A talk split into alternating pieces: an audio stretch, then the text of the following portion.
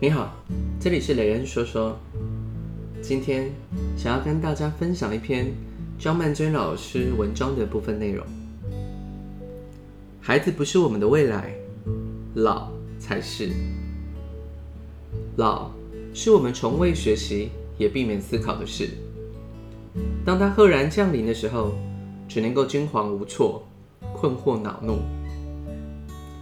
我父亲刚过八十岁的时候，听力明显的下降，加上不明所以的罹患了罕见的疾病紫斑症，天天服用大量的类固醇药物，心情很低落。有一天早晨，我从睡梦中惊醒，听见他嚎啕的哭声，痛彻心扉的问：“人为什么要老？老了为什么这么悲哀？”他是家里最老的。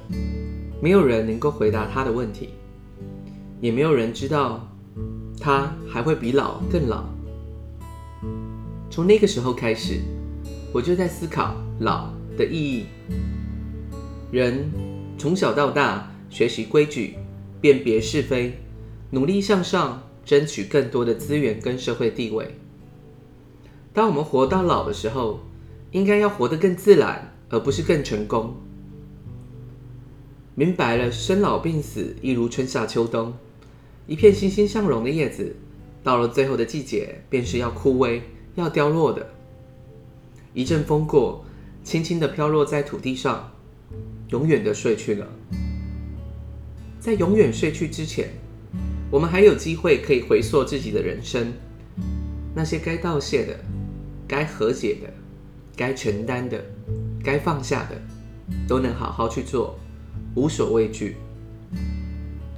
孔子曾经说：“君子有三戒，少之时，血气未定，戒之在色；及其壮也，血气方刚，戒之在斗；及其老也，血气既衰，戒之在德。”这段对于老的论述，我是颇为同意的。孔子勇于面对老年身体机能只会变得衰弱的事实。于是，需要戒断的是还想要获得的心态，想要得到更多的钱财、更多的注意力、更多的主控权、更多晚辈的关心，而这些往往成为痛苦的来源，也让照顾者感到困扰。既然血气已衰，就该心平气和，对身边的人多一些体谅跟同理心。对天地万物有更多的感谢，不要再想着获取什么，而是愿意多付出一些。当我们离开世界的时候，原本就是什么都带不走的啊，为何不在可以做主的时候，主动给予和付出呢？不求回报的付出是真正的快乐，一次又一次的付出，越来越多的快乐，脸部的线条柔和了。自然散发出令人想要亲近的气场。走过年轻跟壮年，在情感的纠结缠绕跟职场的明争暗斗之后，终于来到了老年。从焦躁烦闷走到清凉之地，不是上天的恩赐吗？让我们可以放下更多的重担，整理出一个更和谐美好的世界，而后好好的告别。如此想来，老年真是人生中不可或缺的一个重要阶段，让我们有机会漂亮退场，留下善意跟温情。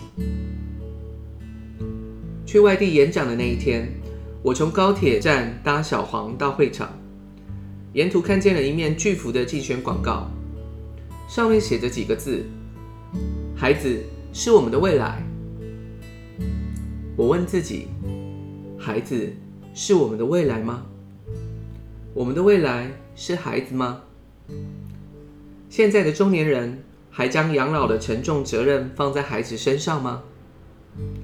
我遇过好几个已婚已经有孩子的朋友，都对我说：“不是只有你会孤独老，我们也准备好要孤独老了，不可能把未来的希望都放在孩子身上。”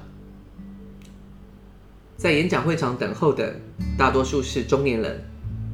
我问他们：“孩子是我们的未来吗？有的人点头，有的人露出疑惑的表情。我恳切地说出了我所相信的事：孩子不是我们的未来，老才是。让我们一起面对吧。